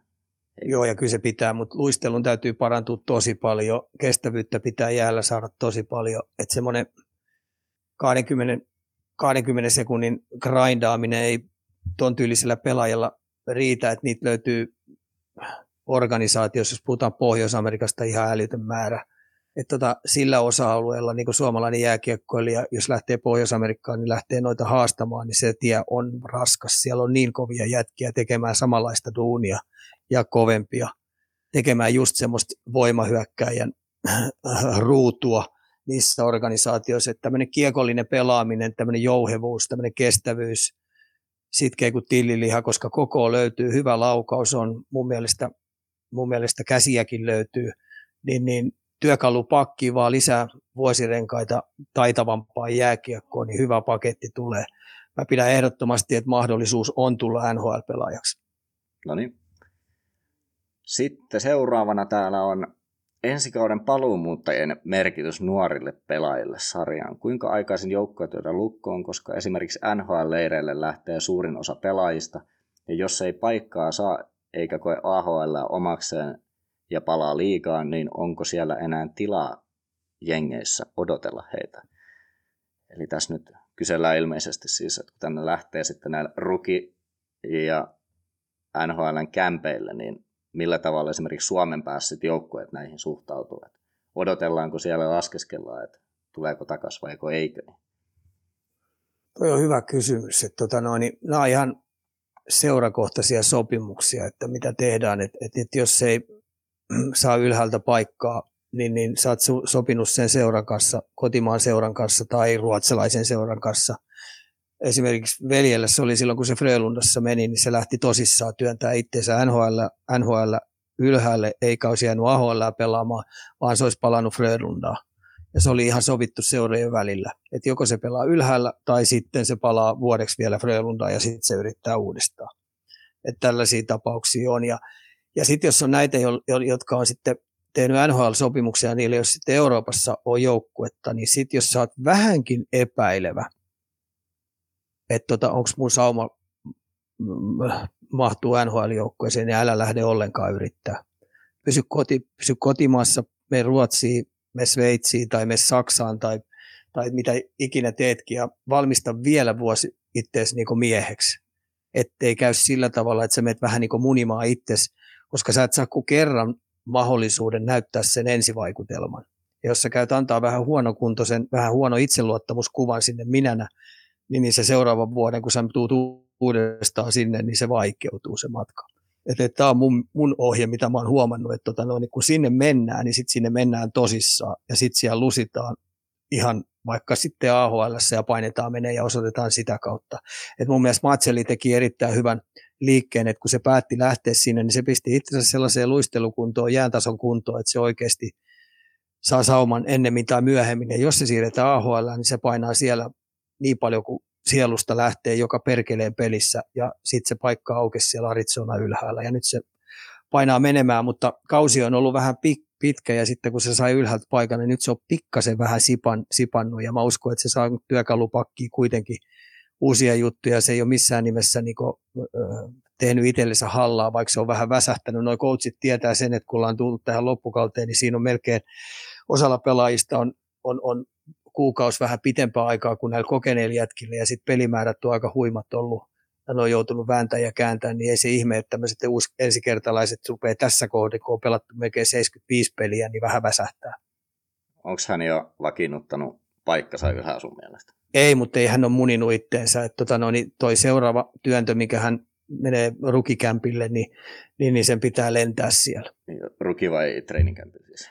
Ruki- ja treeninkämpille. Onkohan ni- vielä rukikämpillä No mä veikkaan, että se joutuu kyllä sinnekin menemään. Ainakin, ainakin harjoittelee selvästi aikaisemmin, ja niin se teki nytkin, että se meni viikkoja viikkoja aikaisemmin, ennen kuin rukikämppikin alkoi.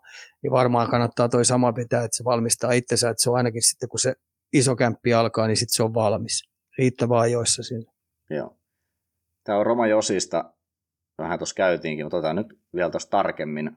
Voi olla, että pisteet on vähän väärin, kun kysymys on tullut pari päivää sitten. Eli 12 peliä, aikaa tehdä 13 pistettä ja saada 100 täyteen runkosarjassa puolustajana.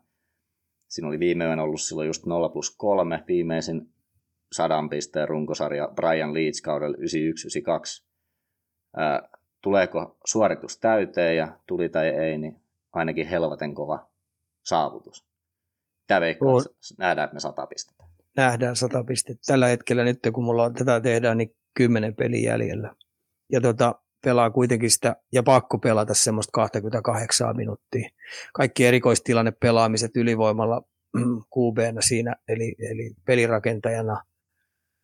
Kaikki hyök, suoria hyökkäyksiä on pakko osallistua toiseen aaltoon. Että kyllä me tullaan näkemään sata pinnaa. Ja sitten siinä on muuta, muutamilla isolla hyökkäjä pelaaja tyypeillä, niin on kuuma mailla, niin sekin vielä auttaa. Että tota, et, et, pakko, pakko heidän on ottaa kaikki tehot irti ja sata pinnaa tulee rikki ja annetaan tässä vaiheessa jo Roma Josille aplodit, että huikea äijä kyllä. Sveitsiläiset saanut hienos, hienolla tota noin, niin jääkiekko lähittelee Pohjois-Amerikkaan. Jos se 100 pistettä menee täyteen, niin haastaako se silloin, tai meneekö ohi Matthewsin saavutuksesta? No niin kuin mä sanoin, niin mulla oli se kolmen, kolmen kärki, niin, tota noin, niin otan niistä sitten selvää, kuka on, mutta mä heitän välillisin laseen, niin Parkkovi. Harmi, että et sä oot siellä hokivraitterina äänestämässä. Joo, mun pitäisi itse asiassa antaa semmoinen, niin mä saisin omat kupongit pistää siihen. Eiköhän me näillä pojilla sitten laittaa nhl jo purkkiin ja hypätään seuraavaksi kotimaiseen liigaan ja kaikkeen muuhunkin samalla. Kaljukorner. Sekaisin kuin termiitti puujojossa. Startataanko sitten laittamalla noin puolivälierät pakettiin? Et yllättikö siellä joku lopputulos, oliko kyseessä tosiaankin niin tässä että sarjat, että seiskapelejä se vaati kolmisen kappaletta ennen kuin saatiin sitten semifinaaliparit selville. Joo, siis kolme meni tosiaan niin seiskapeli. Et, et Luk, Lukko vaan ei pystynyt haastamaan Tapparan sitä pelitapaa. Ja, ja sielläkin oli varmaan jotain fyysisiä ongelmia, mitä on kuullut, että tota noin, niin joukko oli vähän repaleinen kauden aikana ja sitten kun pudotuspelikin, niin alkoi repaleita. Että tota noin, sen takia, kun sä oot muistanut, mä oon monta kertaa sanonut, että runkosarja on yksi kausi ja siitä pitäisi päästä kuivin jaloin kohti ottelusarjaa. Ja sitten kun ottelusarjat alkaa, niin yksi, yksittäinen ottelusarja on aina yksi iso kausi ja siinä voi ta- ta- sapattua kaiken näköistä ja siitä jos sä pääset jatkaa, niin, niin, niin sun pitäisi olla patterit täynnä, mutta tota, jos käydään se Ilves Kärpät ottelusarja, niin, niin, niin Kärpät pystyi nyt rimpuilemaan, että mun mielestä ne oli valinnut sellaisen linjan, että koitetaan viedä pelit mahdollisimman pitkään niin, että se on 0-0. Ja ne onnistuu aika pitkälle seiskapelin jatkoajalle, mutta tota niin nyt kun se kääntyi sit Ilvekselle, niin nythän niillä on seuran organisaatiolla on pitkän mietinnän paikka, että minkälaista jääkiekkoa ne haluaa pelata. Ja jos ne haluaa pelata seuraavana vuonna tuollaista jääkiekkoa, mitä ne tänä vuonna pelas Marjamäen aikana, niin, tota noin, niin äkkiä kaikki nuoret pelaajat karkuu sieltä.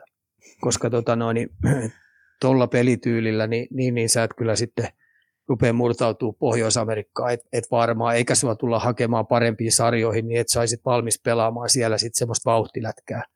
Et tota, kärpät on ison pähkinän, pähkinän purtava edessä, että miten niiden tulevaisuus, minkälaista peliä ne haluaa pelaa, minkälaista peliä ne haluaa harjoituttaa, minkälaisia pelaajatyyppejä haluaa rupea skauttaamaan. Ja sitten siihen, että esimerkiksi pyörällä lopetti, lähteekö Juha-Matti Aaltonen, siellä on määrätyt kokeneet menestyksekkäät pelaajat niin, niin, niin vaihtamassa maisemaa tai lopettamassa, niin tota, kyllä siinä on työmaata riittää kärpille, ehdottomasti. Mitäs Jukurit? Oli jopa surullinen, että he ei nyt saanut sitten niin hienon runkosarjan päätteeksi sit sitä semifinaalipaikkaa.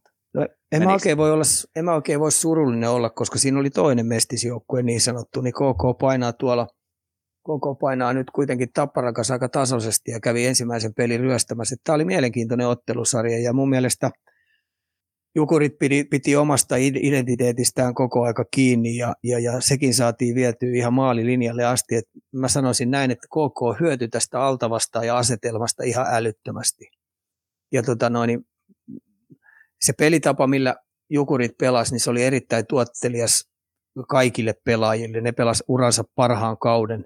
Ne meni pelaajana eteenpäin, ne kehittyi ihan älyttömästi ja se oli nyt pienestä kiinni, ettei ne mennyt mitalipeleihin. Et se oli harmi, että tämmöinen sensaatiomainen kausi niin päättyi nyt tuohon ottelusarjaan, mutta sitten taas koliko toinen puoli oli, että KK pelasi hei hyvää jääkiekkoa. Se pelasi sillä kapealla rosterilla, otti kaikki jukureiden vahvuudet, koitti minimoida, iski määrättyihin heikkouksiin ja valmisti sen joukkueen todella lyhkäisellä aikavälillä niin, niin, niin pelaamaan pelaamaan tosi voitokasta jääkiekkoa niin, että ne meni mitalipeleihin. Et, et annetaan kreditti valmentajille, annetaan kreditti KK sitoutuneille joukkueille, luisteluvoimaisille tyypeille, jotka ohkaisella materiaalilla niin pystyy pistämään hyvän jääkiekkojoukkueen kesälomille. Ja sitten taas IFK TPS, niin tota, kyllä IFKsta näki, että tota noin, ne harrastaa tota noin poissaoloja se joukkue et, et on siellä sitten koronaa ollut, on siellä flunssaa, kuumetta ollut, on siellä sitten polvivammoja, on siellä nilkkavammoja, on siellä murtumia ollut, on veskarivammoja tullut, mutta mut hirveä määrä koko aika jätkiä telakalla, telakalla. että ne ei koko kautena päässyt niinku oikeastaan ehjänä harjoittelemaan, niin kyllähän se sitten näkyy tuossa ottelusarjassa, että se meni noin tiukaksi ja, ja, ja sitten kun Karejev onnistui tuon seiskapelin vielä tavallaan äh, lyömään luukut kiinni IFK hyökkääjiltä, että maalipaikkojahan niillä oli riittävästi, mutta Karejev oli seiskapelissä niin kuin muuri, joka tylsytti IFK-hyökkäysosasto ja sen, sen ansiosta niin IFK lähti kesänovalle. Mutta se isoin juttu, mikä IFK-organisaatio joutuu nyt miettimään, että millä tavalla ne pystyy pitämään heidän rosterinsa terveenä, jotta ne saa siitä oikeasti niitä tehoja irti, millä tavalla ne on hankkinutkin ne jätkät sinne. Joo, mitä Tapparan sarja vielä sieltä marssi kuitenkin aika komiasti se mei. Ainoa, mikä ei mennyt. No Tappara nyt ei perkele yllätä ollenkaan. Toi dieseli, millä ne jyrää, niin tota, se on hinkattu niin tylsän kurialaiseksi, niin voittavaksi, kun puhutaan matemaattisesta jääkiekossa, missä minimoidaan kaikki riskit ja virheet.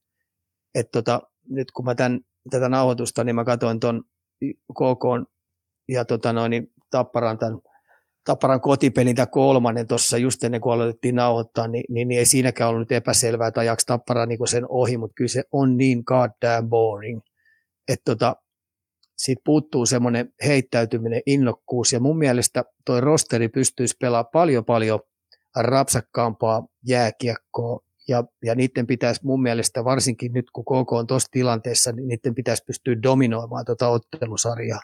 Mutta ne haluaa vähän samalla lailla pitää tämän ottelun kuitenkin tasaisena, ja silti ne tietää, että ne vähän niin kuin maalilla voittaa. Tämä on vähän niin kuin Saksan maajoukkue. Pelataan pitkään 0-0, ja sitten me kaikki tietää, että Saksa muuten voittaa sen. niin jalkapallon puolella. Lätkässä niin jalkapallon ihan no, ei. On, itse asiassa Saksan maajoukkue lätkässäkin ihan hyvin nykyään pelannut. Joo.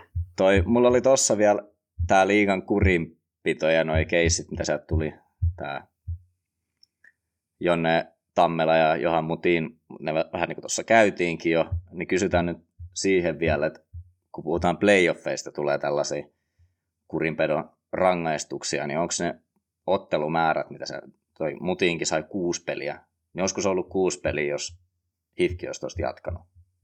En mä tiedä, ei noista tota Erkkikään selvää. Että kyllähän noin ihan täyttä paskaa tuo kurinpito. Ei niistä ihan oikeasti, niin pel- tämä kaikista karmeinta on niin pelaajille ja sitten näille seurajohtoportaan. Mä en tarkoita nyt sitä toimiston puolta, tai seuran puheenjohtaja ja muuta, mutta urheilutoimenjohtaja, jotka pyörittää tota sirkusta ja rallia, niin kun niilläkään ei ole tietoa, että millä kriteereillä ne rässäyttelee noita. Ja sitten tota, no, niin pelaajat, pelaajat haluaisi heittäytyä tuohon tapahtumaan, niin mä pelkään, että tulevaisuudessa me voidaan maksaa hirveästi hintaa siitä, että tänne ei osa pelaajista uskalla tulla pelaamaan. Mietin nyt, Mutin on vissiin kymmenisen peli tänä vuonna istunut. Tai siis ollut, ollut tota noin, rangaistuksen puolta katsomusta, niin kohta se joutuu maksamaan siitä, että sitten saa Suomessa pelata, vaikka se tykkääkin Helsingissä asua ja IFKs pelata, mutta ei se nyt pankista voi mennä lainaa hakemaan noiden, noiden päätöksien mukaan, koska siellä on sellainen sääntö, että pelaajat itse maksaa sakkoja siitä, että ne saa pelikieltoja. Ja sitten kun tässä on kaiken lisäksi, kun valmentajat haluaa, että pelataan fyysistä jääkiekkoa, niin hitto sä käyt vähän rapsakkaammin taklaamaan, niin yhtäkkiä sä huomaat, että tota, no, niin sulla annetaan kahden matsin pelikielto. Siitä, että joku juniori tulee pää alhaalla, laput silmillä ja luistelee suoraan täysiin päin ja, ja, ja saa siitä päätyvamman, päävamman. E, okei, pää, päävammat on pahoja, mutta nyt on oikeasti noiden päättäjien ja, ja, ja myös pelaajien ja valmentajan ymmärrettävä se, että tuo on ammattilaislaji, ammattilaissarja, jossa pelaajat saa ihan oikeasti kovia rahoja. Kärkipelaajat saa 350 000 200 000, riippuu vähän jengistä. Ja sitten siellä on kuitenkin keskivertoliksat pyörii siinä, siinä 70 kupeessa, niin, niin, niin ne on aika huimia summia, mitkä nuo jätkät saa, niin, niin, niin totta kai niiden täytyy pystyä pitää parempaa huolta omasta firmastaan. Ja tota no, niin hyväksyttävä se, että on kamppailulaji, kontaktilaji, brutaali laji, jossa viihdebisneksen maksava yleisö haluaa nähdä kontaktihakusta, tunnepitoista jääkiekkoa, niin nyt noiden päättäjien pitää oikeasti niin helpottaa noiden esiintyvien artistien tekemistä sillä tavalla, että ne lopettaa tämmöisen steriilin tussuttelun ja tällaisten järjettömien kilpailukieltojen jakamista, koska tota noin, niin melkein kaikki näistä rangaistuksissa, mitkä tullut, niin NHL saa, saat viiden, tuhannen sakon niistä maksimissaan. Ja tämä on keskustelu, mitä me ollaan aika montakin kertaa käyty ja varmasti tullaan jatkamaan. tullaan jatkamaan, aika, en tiedä koska se vaihtuu. Ja siinähän on just tämä pointti myös, että miten toisit valmistaa pelaajia, jotka siirtyy sitten sinne Pohjois-Amerikkaan. No ei ne valmista ollenkaan. Toihan, ja sen takia niin hyvin monet pelaajat, niin mä oon, kun näillä nuoria päätettyjä pelaajia, jotka ei ole liikas pelannut, mä oon ilmoittanut, että lähtikää Ruotsiin. Se on teidän seuraava sarja, siellä saa rapsakkaasti mennä. Ja sitten on muistettava se, että vaikka me tehtäisiin kuin taklaus, taklaus tämmöinen ei-taklaava sarja täällä, niin tämä muu maailma ei seuraa meitä. Ei Saksa seuraa meitä, ei Sveitsi seuraa meitä, ei Ruotsi, ei Slovakia, ei Tanska siellä pelataan aika rapsakasta jääkiekkoa, ja tota, noin, varsinkin kun pudotuspelit alkaa, niin se muuttuu tupla brutaalimmaksi. Niin, niin nämä muut ei kyllä seuraa, mutta täällä meidän päättäjät ilmeisesti haluaa, että ne tekee tästä jonkinnäköisen niin entisen kaukalopallotyylisen jääurheilulajin. Ja mä oon sanonut, mä voin tässäkin nyt se sanoa, että mä voin tehdä se ilmaisiksi, että lähettäkää mulle niitä videoita, niin, tota, no, niin mä annan täältä tuomioja, eikä mun, mun, mun perse kestää menovettä. Jos joku seuran puheenjohtaja soittaa mulle ja valittaa tuomiosta, niin siinäpä hän ruikuttaa ja valittaa. Mä katson sen ja annan, annan sitä muuten sitten kakkua tai en anna kakkua. Mutta tota niin kyllä siinä joku logiikka olisi. Esimerkiksi niin kun painotan vielä, että mä en ole siitä Mutinin tuomiosta antanut niin yhtään. Ja vahinko kakkosen olisi voinut pelissä hyväksyä, mutta se, että se saa 5 plus 20 ja kuuden matsin pelikielon, niin kyllä se on mun mielestä niin ihan järjetön vitsi. Kyllä. Ja sitten hei, voi lisätä vielä siihen, että, että, että jos sille tuli aivotärähdys, siis oikeasti sille tuli aivotärähdys, niin silloin joku lääkäri ei tee hommia hommiansa kunnolla. Sä et saa missään nimessä lähettää sellaista pelaajaa kentälle, joka on täytellyt tai joka on saanut päävamman, niin se tulee kolmen, neljä, viiden minuutin tehokkaan peliminuutin jälkeen uudestaan sinne pelaamaan. Ja. Sellaista kurua ei löydykään, joka pystyy sen testaamaan, että nyt sulla oli semmoinen lievempi aivotärähdys, ole hyvä ja saat mennä pelaamaan, ja se tehdään noin kahdeksassa minuutissa. Ja sitä ei ole kovin helppo feikata, että jos tulee aivotärähdys ja ei, sekataan ei. siinä heti, kyllä se näkyy meillä siinä.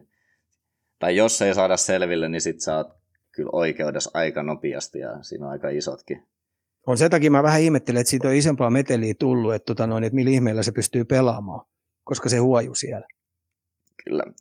Omaa silmähän tuossa, kun nyt NHL enemmän seuranneena ja tätä samaista keskustelua aikaisemminkin kuunnelleena ja käyneenä, niin vähän se osuu just silmään, että liikassa enemmänkin vähän niin kuin kiilaillaan, että siellä ei niin kuin taklauksia just ajeta loppuun saakka ja sitten taas NHL tuntuu, että jokainen niitti on se on melkein laidasta menee läpi. Siinä voi tietenkin, mä en tiedä vaikuttaako esimerkiksi toi kaukalon koko tai kuvakulmat, mutta silleen se TV-välitykset ainakin omaa silmän näkyy. Vai onko se just se, mitä sä sanoit, että pelätään sitten, että jos sä menet oikeasti vetää sitä niittiä ja se vastustaja ei odotakaan sitä, kun ei ole aikaisemminkaan tullut loppuun saakka, niin sitten istutaan viisi minuuttia lennetään isoista ovista pihalle ja vastustaja saa seiskapelissä pyörittää. Sehän oli se Tepsi hivki tota, seiskapelissä, niin jäähyjen puolesta aika outo sattuma siinä just, kun tuli näitä ulosajoja ja kakkosia koko ajan. että kyllä pelaajat pelkää, mutta nyt tässä tulee aina poikkeuksia. Sitten esimerkiksi nyt tämä Ilves, TPS Ilves, TPS tämä viimeinen kotipeli, niin si kävi kuukausi sillä niin oikeasti se, ne, ne yllätti housut kintuissa Ilveksen pal, Turun palloseura. Ne oli härskejä isäntiä taloissa, jotka veti kaikki taklaukset niin, niin läpi kuin olla ja voi jäähypelottomasti.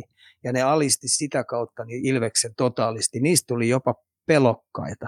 Ne oli ihan vässyköitä lapasia Ilveksen. Se oli karmeen näköistä, että se oli semmoinen moraalinen kuolema, Ilvekselle tuli, kiitos TPSn fyysisyyden. Ja sitähän toi pudotuspeli pelaaminen on, ja sitähän toi yleisö haluaa nähdä, että pelaajat pystyy tota kautta heittäytymään siihen. Että tota lisää, mutta sä oot ihan oikeassa, Valtteri, siinä, että noi pelaajat, eli artistit, jotka tuolla on esiintymässä tuossa viihdebisneksessä, niin ne arkailee ja pelkää juuri sitä jäähyjuttua. Tuleeko siitä kaksi minuuttia, tai jos se kääntää väärässä paikassa, jos se tuleekin pää alhaalle ja mä tuun suoraan sitä kohti, niin se on 5 plus 20. Niin totta kai ne pelkää sitä. Se on ihan luonnollista ja sitä ne ei halua tehdä. Et sen takia ne on mennyt vähän kiilaamiseksi, mutta poikkeus oli tämä Ilvespeli, Ilves tai TPS Ilvespeli. Se oli aika makeen näköistä ja kun mä näin, kun siellä selkärangat Ilveksen puolelle napsahti ja nyt jos ne jatkaa tiistaina samalla TPS, niin, niin tosta jää karmeet haavat Ilvekselle tästä ottelusarjasta. Ihan järjettömät. Ja sitä kysyt, mä oon aina sanonut sitä, että muistetaan mun vanha, sitten tuli karhu ja pyyhki oravalla perseen. Niin siinä tuli just sellainen. Eli tässä tapauksessa tuli Jore Karhu äh, nakkikattilassa ja pyyhki Ilves pennulla perseen. Joo, mulla olikin tässä seuraavana, että hypätään semifinaaleihin ja nimenomaan tähän Tepsi Ilves-sarjaan hyvin otit sieltä. Ja se oli 6-0 tämä toinen matsi Turussa. Aika kova statementti nimenomaan. Oliko siinä sitten tämä TPSn sä nostit fyysinen pelaaminen. Se on kuitenkin nuori kundeja, niin mistä ne on yhtäkkiä semmoisen vaihteen sitten kaivannut? Eikö se, voisi luulla, että se on toistepäin, että sieltä tulee saisin... kokeneempi karti ja vähän niin kuin junioreille näyttää kaapin paikan.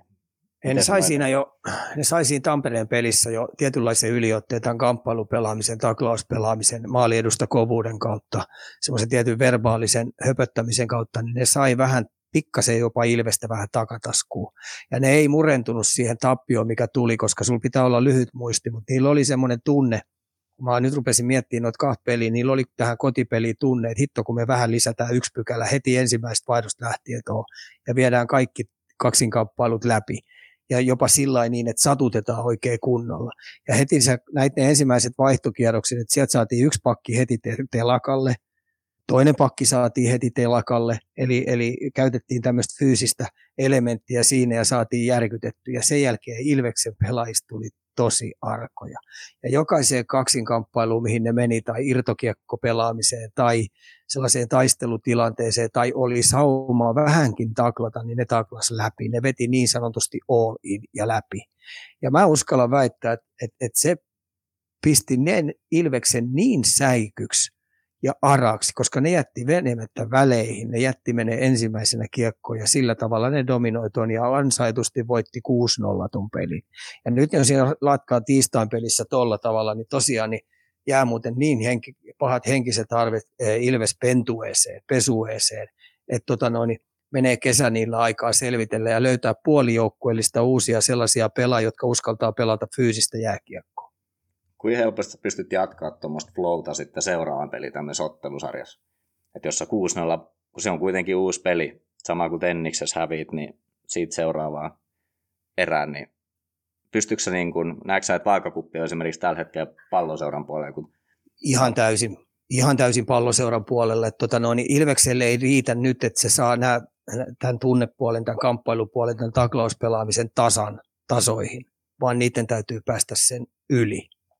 Eli tota noin, niin Tepsillä on nyt ihan tasan tarkkaan, jos ne vähänkin smartimpia nuo jätkät on, ne tiesi, että ne sai tota kautta tuo Ilveksen takataskuun. Niin, tota noin, niin ne lisää vielä ja täysin pelottomasti, koska ne voi laskea myös sitä, että he, Ilve, TPSlle sopii hyvin, että tämä menee seitsemän peliä tämä ottelusarja. Kun me myskätään ja myskätään ja myskätään, myskätään niin ne on kerran jo kyykännyt tuo Ilves. Niin jos ne jatkaa ja jos jollain ihmeen kummalla, niin niistä tuleekin kotipulu ja ilvekset, että ne pystyy kotona sitten olemaan vähän rohkeampia. Mutta sitten kun ne tulee tuonne uudestaan taas tänne nakkikattilaan, niin uudestaan ne löräyttää vetelät pöksyihin. Niin, tota noin, niin sen verran smartteja mä uskon, että nuo palloseuran jätkät on, että tota noin, niin ne jatkaa tota samaa leikkiä täysin pelottomasti. Makeen näköistä, se oli makea. Mä nostan pojille hattuja. Sitten vielä kaiken lisäksi, niin siellä on aika makeet pelaajatyyppiä, nämä palloseuran kasvatit. Rafkin on oman tyylinen, Viro on oman tyylinen, Pulli on oman tyylinen, Pyyhti on oman tyylinen, Pärssinen nurmi oman tyylisiä. Siellä on paljon sellaisia jätkiä, jotka ihan oikeasti nyt toi nakkikattila pitäisi täyttyä ihan täysin näissä loppupeleissä. Nauttii, koska suuri osa noista pelaajista lähtee jonnekin. Intonen ihan erityylinen, huikea maalintekijä. Pyyhtiähän noista on mun mielestä ylivoimaisesti pelureityyppi. Eikö hänellä ja, ollut nimenomaan hatut nyt? Joo, se otti hatun tuohon. Muistat joskus aikoinaan, kun se oli tuo meidän kanssa mukana reenaamassa, mä joskus sulle sanoin, että pistäpä merkille tämä pyyhtiä joskus, se on peluri siellä on oman kylän poikia kasvattu. Niin, on oman kylän poikia. Ja, ja sen mä nyt painotan tässä, kun puhutaan, eikä tästä Turusta pitemmälle leviä, niin pistäkää merkille tämä pyyhtiä, niin mä uskon, että se tulee tekemään todella kovan kansainvälisen uran. Ja, ja saattaa olla, kuule, jos se maltilla pyst- uskaltaa harjoitella sillä tavalla, että se ei riko itteensä. Sen ei tarvitse olla mikään patukka tai olla mikään puntti, punttikeijo, saliharjoittelija, vaan oikeasti pistää luistelua vielä paremmaksi, tulee saippuaksi, niin, niin äh, tulee hyvä NHL-pelaaja. Sebastian Aho kuule paljon. Oho, siinä on aikamoinen vertaus. Sekin oli tuommoinen kuivan kesäorava. Joo, ja aika puskista otti silloin paikan myöskin. Joo. Itse en uskonut silloin aikoinaan sen ensimmäisenä myöntää, kun lähti tuonne Taalajälle. Otetaanko Tappara KK seuraavasta? Siellä no sitä on tässä vähän per, per, perkailtukin, että tota noin, niin toi Nikkilän loukkaantuminen oli KKlle paha. Ja tota, ne oli vähän saamassa tuossa jo vähän niin kuin tässä kolmannessa pelissä, niin Tapparaa vähän järkytetty, mutta tota, no, niin ylivoima maali siihen kolmannen erän, kolmannen erän vähän sinne loppupuoliskolle, niin, niin, niin vapautti sitten tavallaan Tappara ja niin sitten omalla puolustuspelaamisella niin hoiti ton 2-1 johdon. Ja tota, jos ne Tappara pystyy pelaamaan samanlaisen vieraspeli, minkä ne pelasi nyt se kakkospelin Kouvolassa ja oikeasti käyttää vähän parempaa luisteluvoimaa ja rupeaa vähän aktivoittaa tuota puol- karvauspelaamista ja hyökkäyspelaamista, niin kyllä tuo KK vaan kyydistä putoaa. Materiaaliero on niin valtava ja sitten kun tuo tosiaan tuo Nikkilällä murtu se nilkka ilmeisesti, se ei tule pelaamaan tänä kautena, että se keskittyy jo ensi kauteen, niin, tota, no, niin sitä ei pysty KK millään paikkaamaan. Joo, vähän odotin tappara ylikävelyä siitä alusta saakka ja sä vähän varoittelit silloin, mutta sä oot nyt kuitenkin sitä mieltä, että ei Kyllä se ei materiaali riitä, Joo. ei millään riitä. Et jos Tappara käyttäisi vähän enemmän fyysisyyttä ja luisteluvoimaa enemmän eikä pelaisi tuollaista steriiliä pass- passiivista lätkää, että se mikä mahdollistaa sen, että KK kuitenkin pystyy roikkumaan pelissä pitkään mukaan ja mitä pitemmälle se menee maalin pelinä, siinä aina sitten on sattumallakin ö, osansa aina. Tämä muutama nosto vielä liikasta, eli Jesse Joensuu palaa Poriin.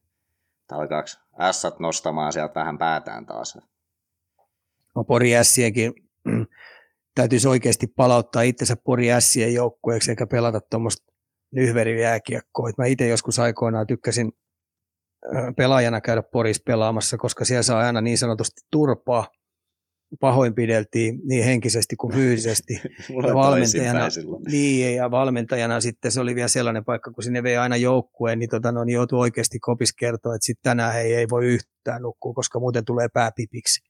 Että tota, no, niin nyt saadaan oikein kunnon tämmöinen fyysinen jääkiekko kamppailupeli, missä mennään päästä päätyyn, niin se oli makea viedä. Mutta tämä nykyinen S, mikä monta monta vuotta on ollut, niin tämä on ollut tämmöinen muukalaislegiona, joka käy, joka käy just another day in office, ja, ja pelaa vähän jäähypelotonta pelkäävää jääkiekkoa, ettei kenellekään mm, sattuisi mitään pahasti. Että tota, no, niin kyllä siitä puuttuu semmoinen porilainen rapsakkuus.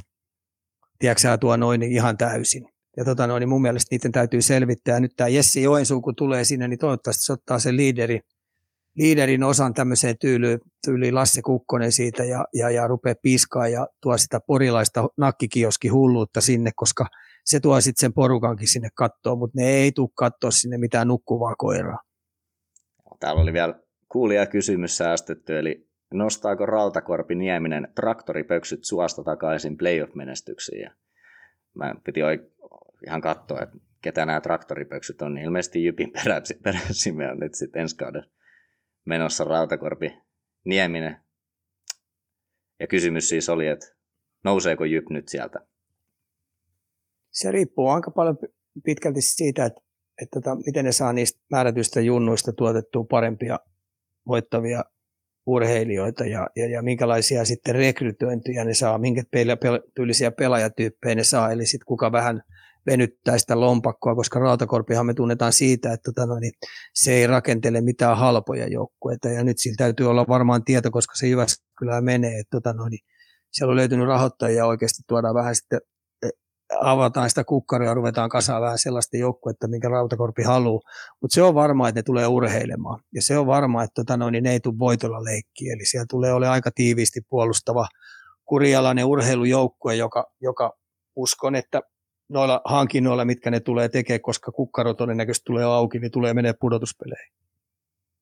No niin, siellä tota, muihin aiheisiin hypätään vielä muutama Eli MM-kisat lähenee, me otetaan varmasti tuossa tulevissa jaksoissa sitten vielä enemmän näihin, mutta otetaan nyt tähän pienenä tiiserinä, että Joel Armia ja Henri Jokiaro ainakin ilmoittanut kiinnostuksensa kisoihin. Ja millaisen nipun sä uskot nyt Suomen saavan näihin koitoksiin? No tuossa kun on vähän katsonut, että ketä tuossa saattaa putoa tuossa noin, niin tota, voi olla, että siellä olisi aika melkein koko joukkueelle, niin se voisi koko melkein NHL-pelaajista, tai ne, jotka on niin AHL ja NHL-tason jätkiä, että tota, no, niin siinä on jalosel pähkäilemiset. Kyllä, kyllä mä veikkaan, että tota, se kahdeksasta kentällisestä tulee kokoamaan. Ja sitten jos käy sillä lailla, että esimerkiksi tuo Dallaskin tuosta pöllähtää ulos, niin siellä on Hakanpää Lindel Heiskanen. Ja tota, no, niin ketjuosastossakin on Hintz ja, ja, ja Kiviranta. Että tota, kyllä niitä vaan yhtäkkiä saattaa tupsahtaa tuolta ympäriinsä. Ja tietenkin kotikisat on, että tota, mielenkiintoista nähdä, että minkälaisen paketin tota noin, ja pelaajarosterin niin Jalonen lähtee valmennustiiminsä kanssa rakentaa. Uskotko sä, että voiko siellä olla saumana, että niin kun nämä Pohjois-Amerikan pelaajat ei välttämättä edes mahtuisi? Kun Jalonen ei. kuitenkin tykkää tutuista pelaajista myös aika paljon. on siis sekin totta kai, mutta, tota, mutta tota, kyllä se miettii aika tarkkaan ja kyllä se on, tunnistaa kaikki, se on niin kauan valmentanut, että se tuntee kaikki oikeastaan suomalaiset pelaajat aika hyvin ja sillä on aika hyvä verkosto, että se saa informaatiota, missä kunnossa on ja minkälainen energiataso niillä on, minkälaisia, minkälaisia jätkiä ne on, onko se tiimipelaajia ja muut. Että, tota, no, niin kyllä Jalosella on nyt niin kovat natsat, että tota, no, niin se miettii aika tasan tarkkaa ratkaisut.